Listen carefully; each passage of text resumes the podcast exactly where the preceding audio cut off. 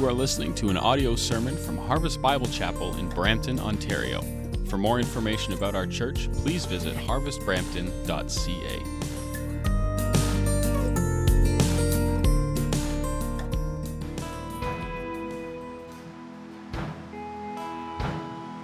I am trapped inside of me. There's a song of freedom. I can hear the word, but I resist. While I persist to strive, hoping one day to arrive where Mercy Avenue meets Grace Boulevard, and on the corner find a house called Hope. I'll seek to find, I'll knock till the door opens, I'll ask, wait, then receive. Now I need only to believe. It is for freedom I've been free. small caged bird out into the world, sometimes it all seems just absurd to think that I can be loved this much, to know that His love is more than enough.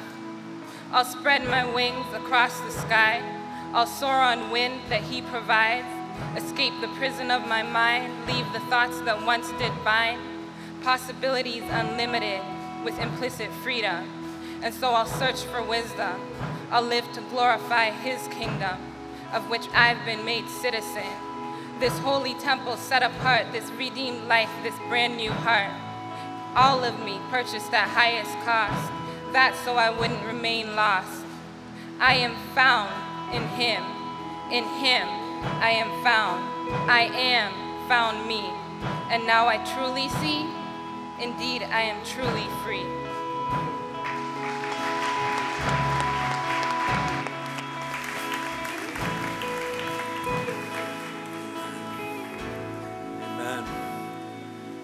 I am found in him, in him I am found.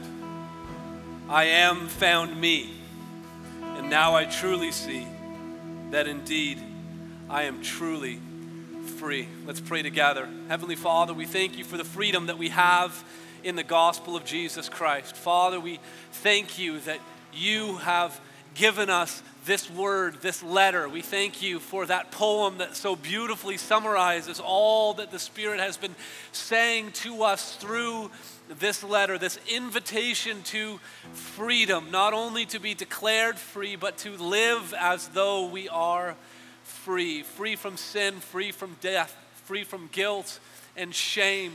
And so, Lord, I pray that you would help us now as we close out the rest of this letter that you inspired by your Spirit. I pray that your Spirit would help us to receive and to understand and to apply what you have written to us through the Apostle Paul. So, God, we pray that you would speak, Lord. We pray that you would move powerfully. In Jesus' name, amen. Amen. We can go ahead and open up your Bibles to Galatians uh, chapter 6. We've been in a series called No Longer a Slave. If you don't have a Bible, our ushers are going to come up and down the aisle for people who left their Bible at home, or if you don't have a Bible, this is our gift to you. You know, now that the weather's been getting nice, Lindsay and I have been trying to go out for uh, family walks with our boys uh, after dinner. And uh, we've got four beautiful boys uh, eight, six, four, and almost two, and they're all walking. And um, walking together sometimes is a bit of a challenge, as, as you can imagine.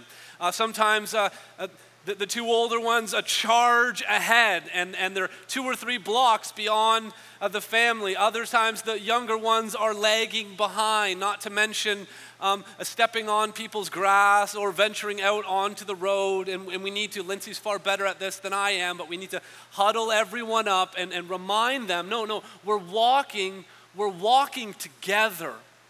Maybe you experience that with your family. Maybe you get together with a group of friends and you know the guys start charging ahead to where the restaurant is and the women are kind of lagging behind or maybe you have a friend who's just a fast walker or maybe an exceptionally slow walker and you either find yourself having to, you know, take little steps or to slow yourself down in order to walk with them, to, in order to keep in step with them. And as Paul's been coming to the end of the letter of what it means, what does it mean to walk in freedom? He's been saying that we need to walk in the Spirit and bear the fruit of the Spirit. And as we pick up where we left off last week, if you look at chapter 5, verse 25, Paul says, If we live by the Spirit, let us keep in step with the Spirit. If we're going to walk with the Spirit, if we're going to walk with Him, if, he, if we are going to let Him lead us, we must walk at His pace. We must keep in step with Him. And today we're going to see uh, two, uh, two ways that, that the Spirit is going to help us keep in step with Him. The Apostle Paul is going to describe to us two steps, the steps that we need to take in order to be in step with the Spirit. Here's the, here's the first one. If we're going to keep in step with the Spirit, we must keep in step with the church. We must keep in step with the church. Now, when I'm talking about the church, I'm not talking about some ecclesiastical hierarchy of some denomination. I'm not talking about the, the architectural um, uh, aspects of a building. No, when I say church, I mean what the, the original intention of the word church. I mean Christian community if you are going to be walking by the Spirit, here's one thing you can know for sure the Spirit is not going to say, hey, let's just walk just the two of us. The Spirit will always say, hey, if you're walking with me, then you're going to be walking with these brothers and sisters right here. We are going to be walking in community, we're going to be walking together. And so, if you're going to walk by the Spirit, you're going to be walking in step with the church, with Christian community.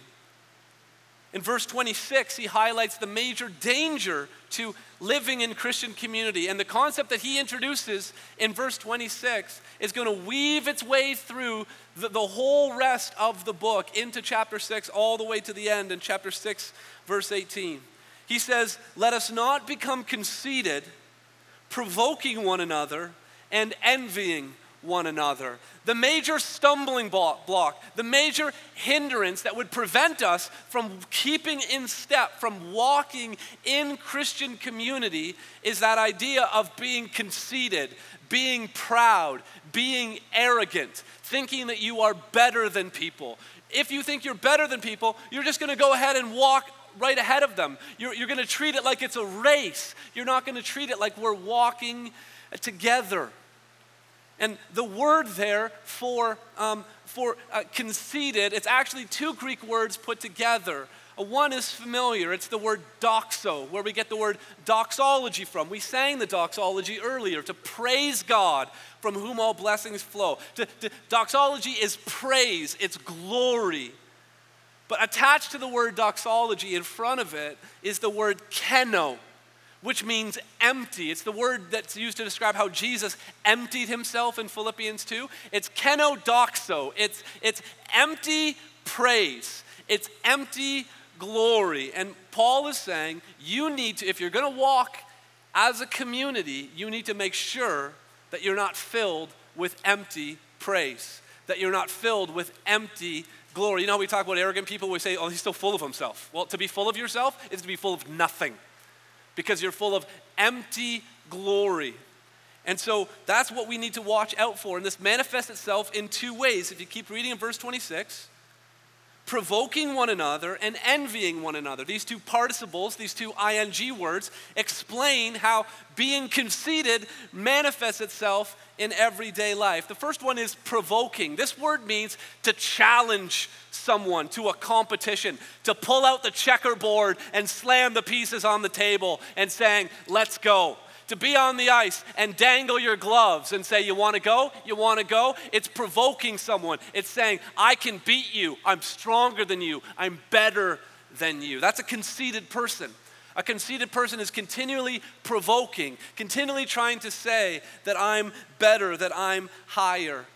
The other half of being conceited is envying because there is that emptiness that comes along with empty glory, being focused on yourself. Envying is looking at what other people have different possessions, different relationships, different accomplishments. And, and rather than celebrating and being happy for them, it eats us away on the inside. You see, provoking and envying are both manifestations of being conceited, being filled with pride. One is a sense of superiority, the other is a sense of inferiority. The one person is in denial of the fact that they're empty and trying to fill themselves up with all of their good deeds. The other person, they're not in denial, they're in despair because they know how empty they are. And there's only one way to be filled, and that's to be filled with the Spirit of God, to be walking in the power of the Spirit. and we've got to walk in Christian community. But pride hinders us from doing that. Now look at chapter 6, verse 1. He says, Brothers. He speaks to them like a family, like a family that's supposed to be walking together, not competing against one another, but delighting in each other. It says, Brothers, if anyone is caught in any transgression, if anyone is caught in any transgression, this isn't referring to someone, you know, being caught red handed.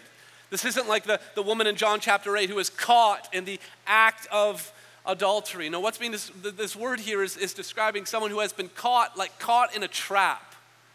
Caught in, as the book of Hebrews says, caught in the sin that so easily entangles. Caught in, in, in, in the snares of the devil. The devil is laying traps along the road. We're supposed to be walking by the Spirit, but the, but the, the, the devil and our flesh are laying out these traps. He's digging pits and he's covering them over and he's saying, Walk right here.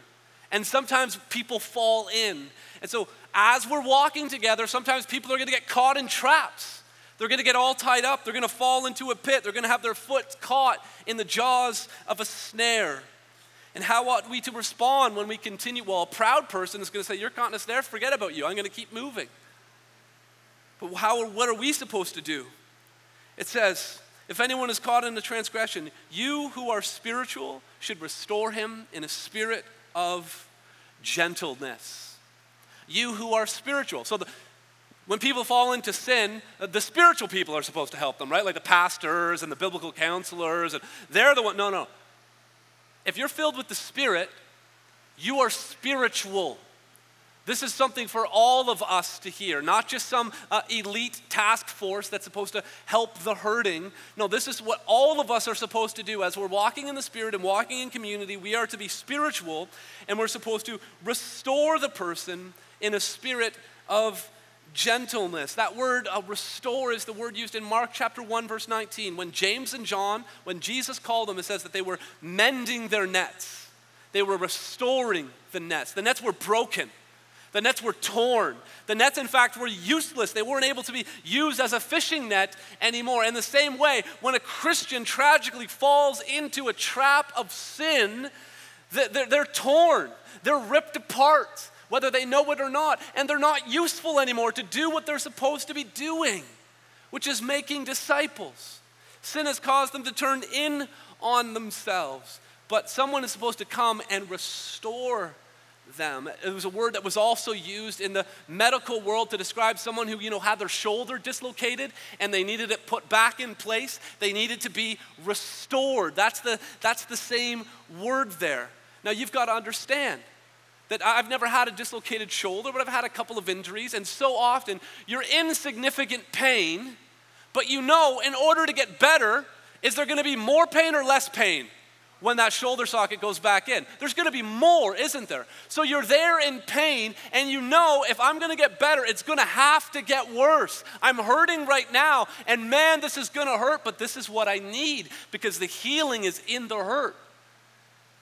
And so someone must come along, as it says here, in a spirit of gentleness to come along and not just say, you need to get that shoulder back in place. We need to mend those nets up. No, it's to be done in a spirit of gentleness, which is one of the fruit of the Spirit, which Paul mentioned earlier in chapter 5. Gentleness is a fruit of the Spirit.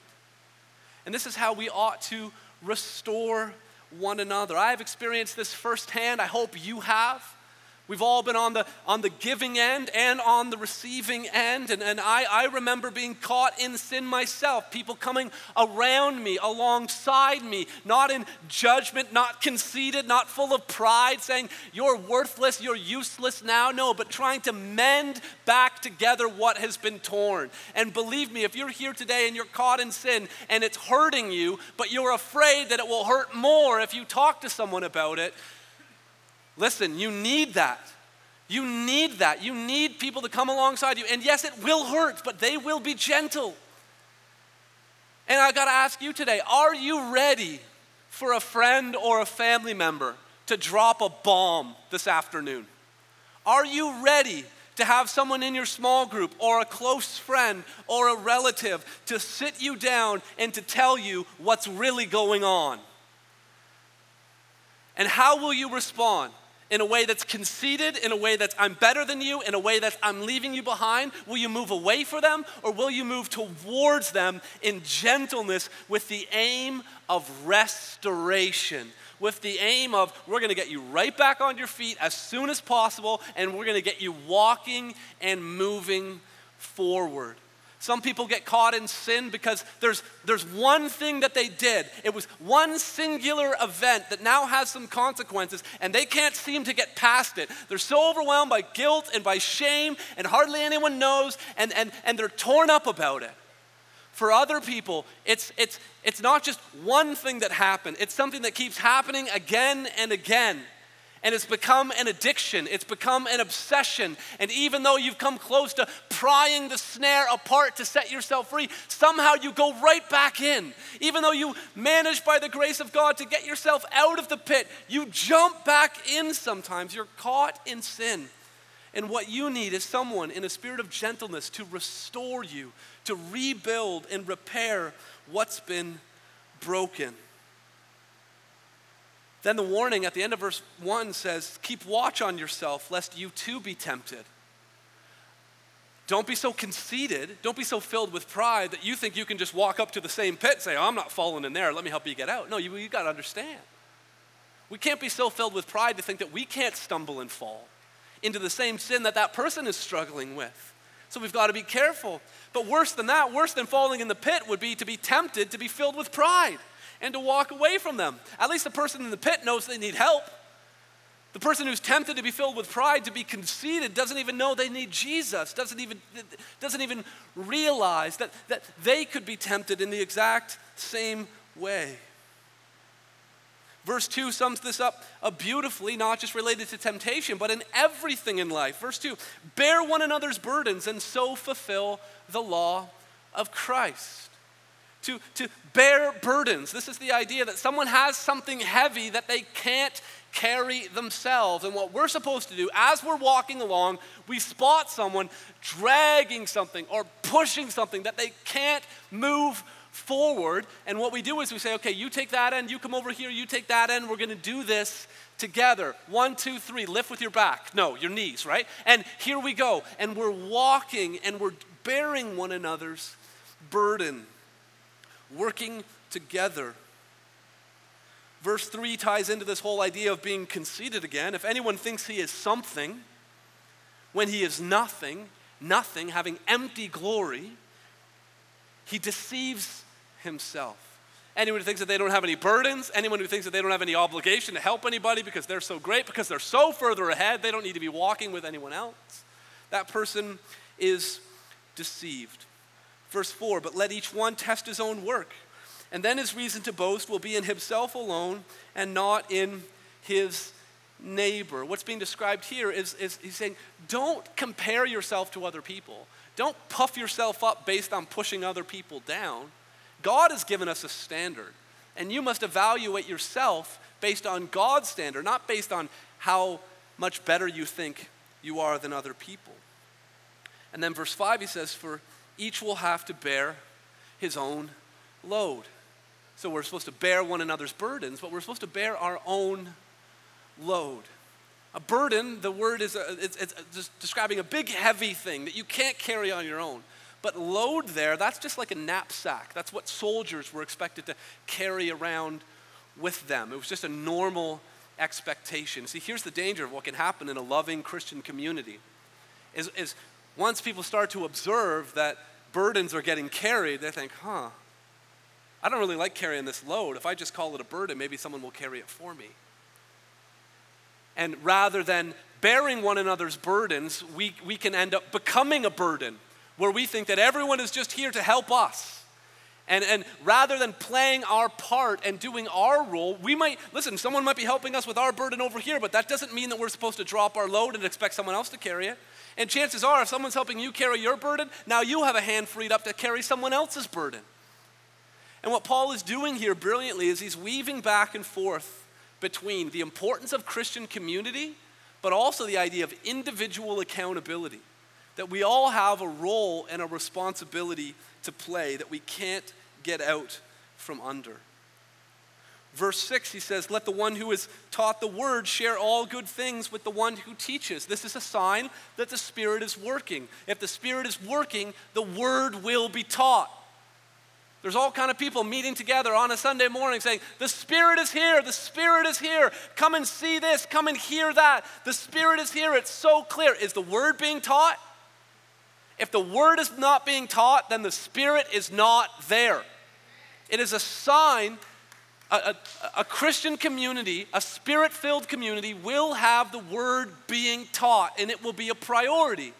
It says here that the, that the one who is taught the word shall share all good things with the one who is teaching. This is describing financial generosity. To preach and to teach well, to, pre- to prepare and study from God's word is a massive burden.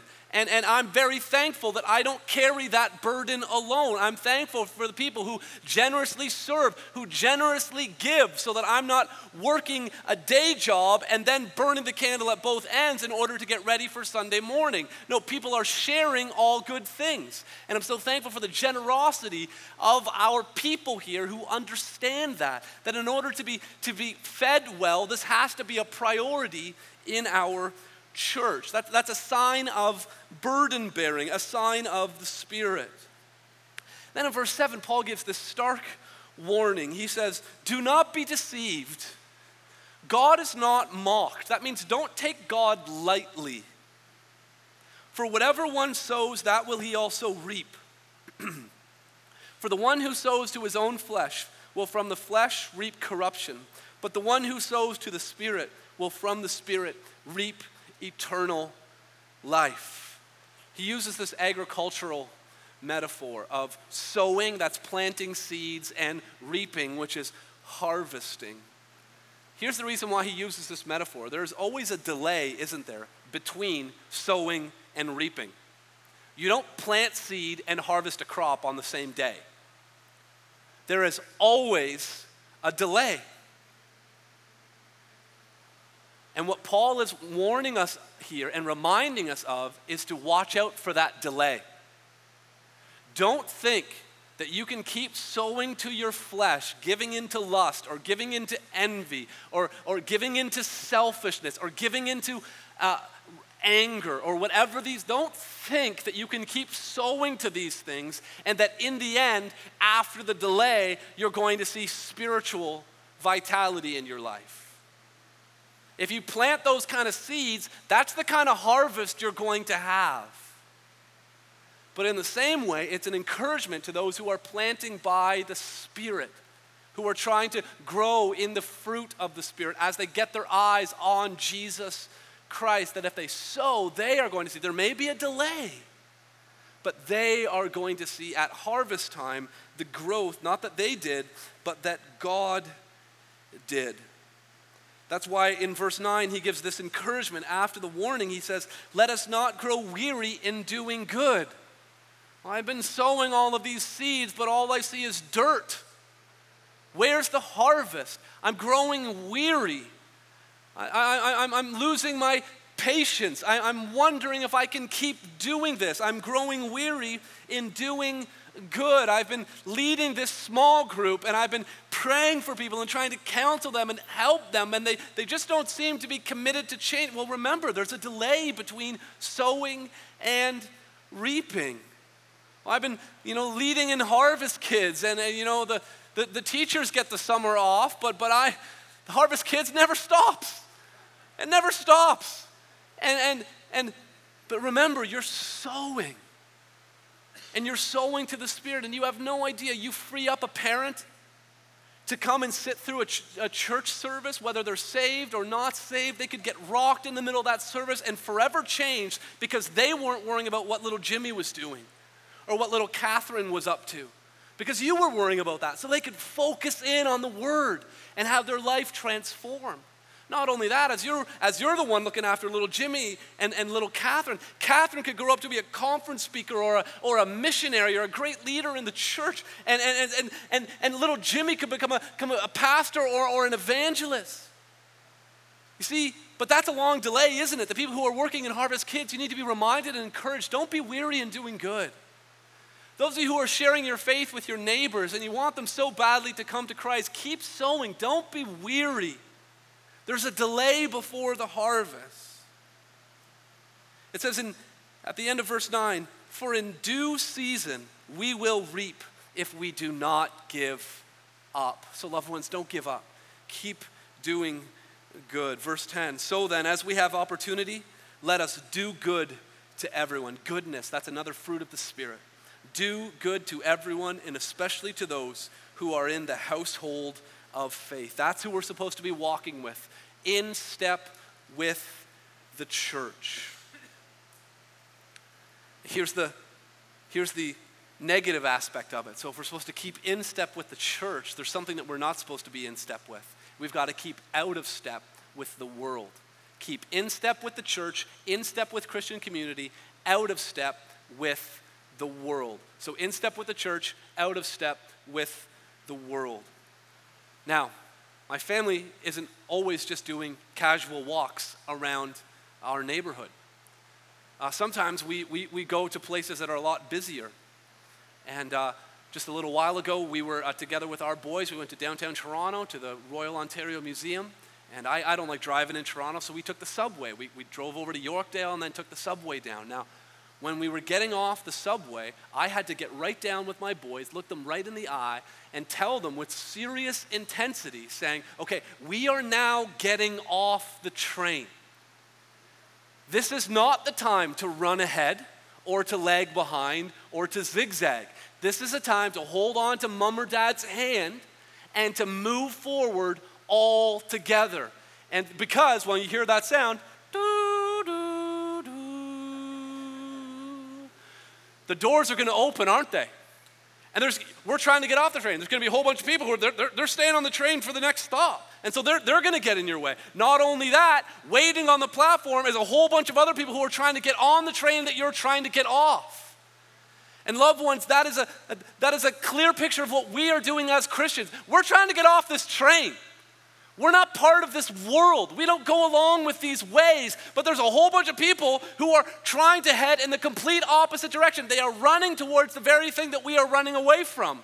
And if we're going to walk by the Spirit, the Spirit will not lead us to go with the flow of the world. No, the Spirit will cause us to go against the grain, to press forward even in the midst of opposition.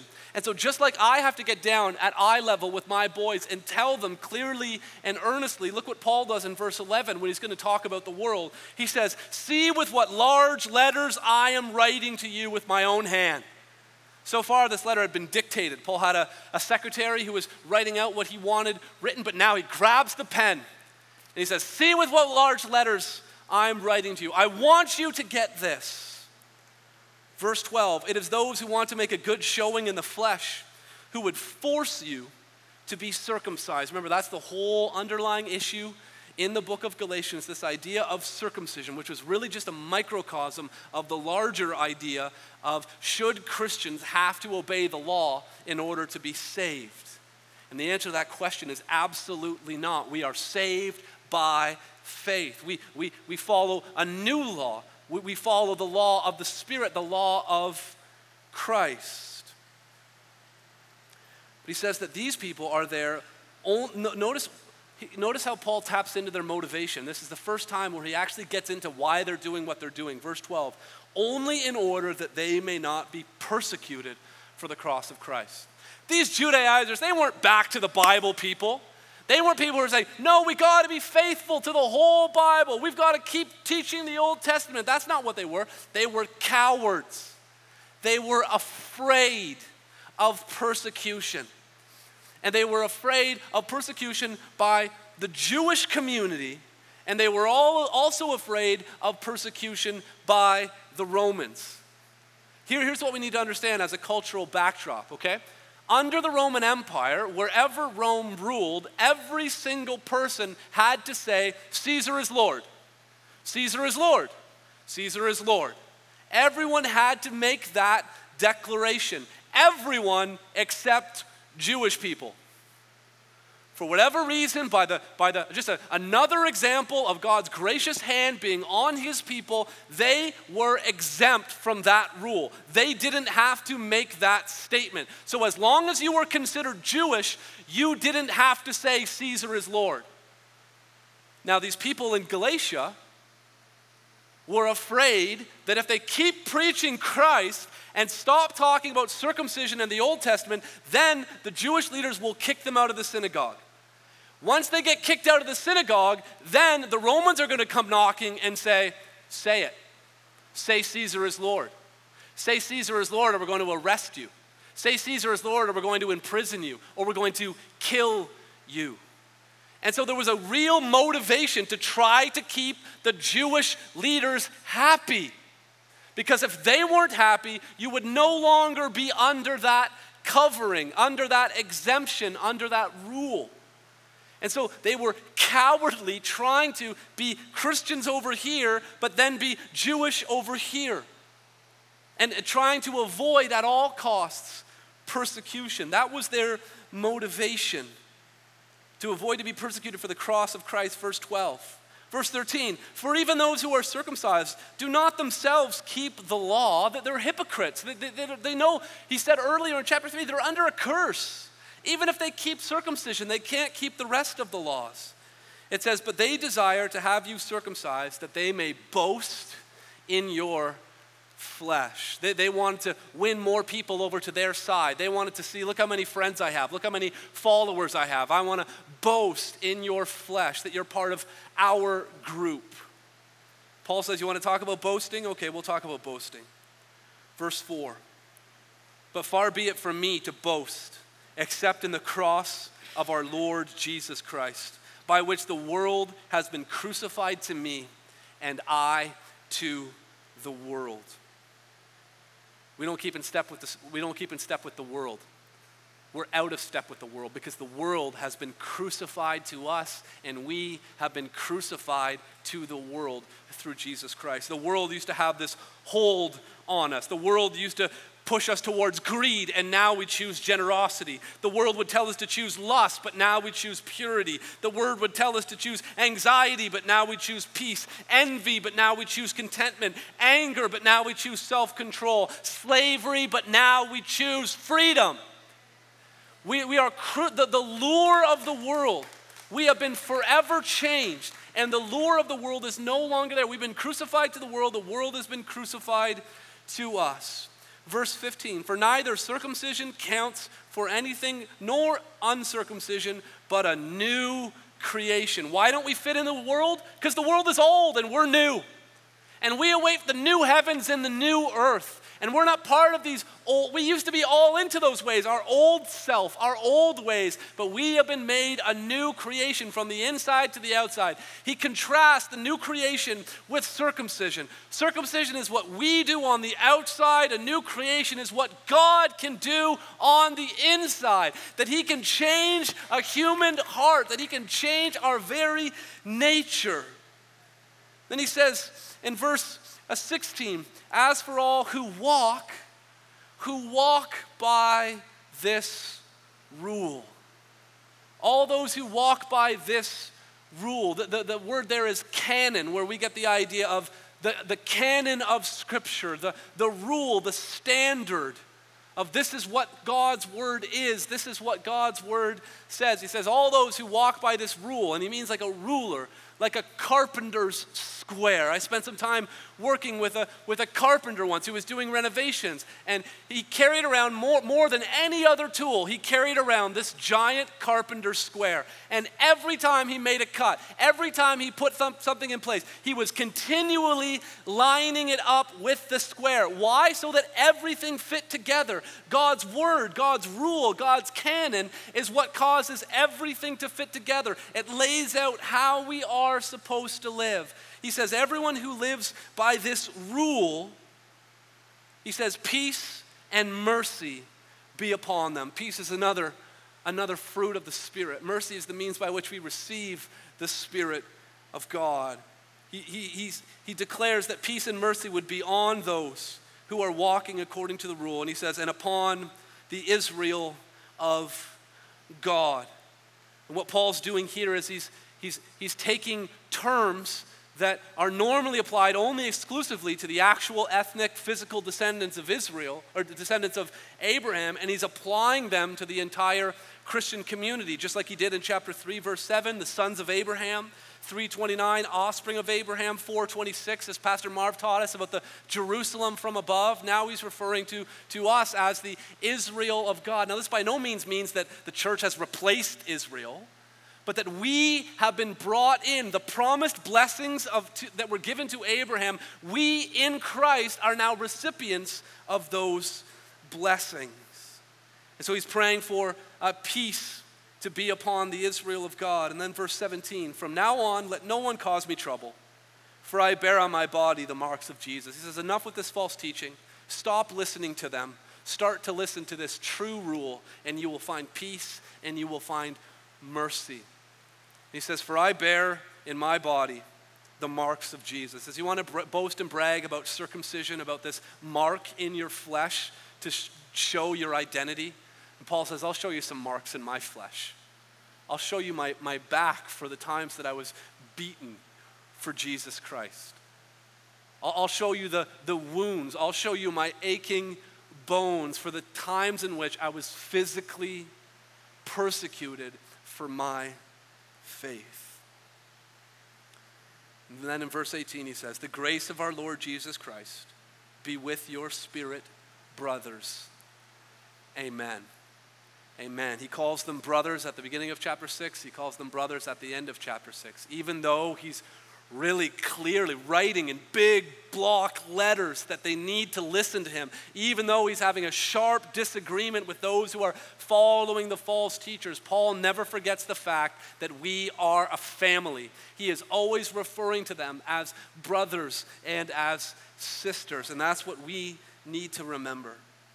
And as we think about all that we've studied in this book of Galatians, I think Paul's words in verse 14 are just a terrific summary.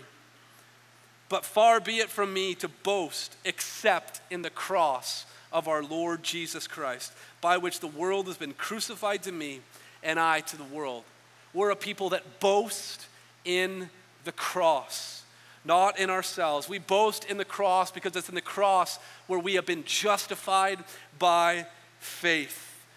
Chapter 2, verse 16, where we have been crucified with Christ. Chapter 2, verse 20, where the curse of the law has been lifted. Chapter 3, verse 13, where we have received the promised blessing of Abraham. Chapter 3, verse 16, where we've received the spirit of adoption. Chapter 4, verse 6, where we are no longer slaves. Chapter 4, verse 7. This is the reason why we boast. This is the reason why we delight in the fact that for freedom, Christ has set us free. And so we're free to walk in the Spirit, in step with one another as the church, but out of step with the world, no matter what the cost. Let's pray together. Our Heavenly Father, we thank you for this book that you inspired Paul to write. God, we thank you that you have given us your word, which is living and active. Lord, I thank you that, that these timeless truths apply to us today. And I pray that corporately and individually, Lord, that we would live in freedom, that we would indeed walk by the Spirit and keep in step with the Spirit, Lord. I pray against pride that would cause us to run ahead. And I pray for those who are feeling ashamed because they are lagging behind. I pray, Lord God, that we would be a community that would lovingly and gently care for one another, and restore one another. God, I pray that we would be opposed to the ways of this world, not boasting in ourselves or in our flesh or in our deeds, but boasting in Jesus Christ and what He has done for us. And so, God, we pray that you would help us. Be with us now as we respond in song. May, may our lifted voices be an act of boasting in the cross of Jesus Christ by which we are made free. So let's do that now. In Jesus' name, amen. This has been an audio sermon from Harvest Bible Chapel in Brampton, Ontario. For more information about our church or to contact us, please visit harvestbrampton.ca.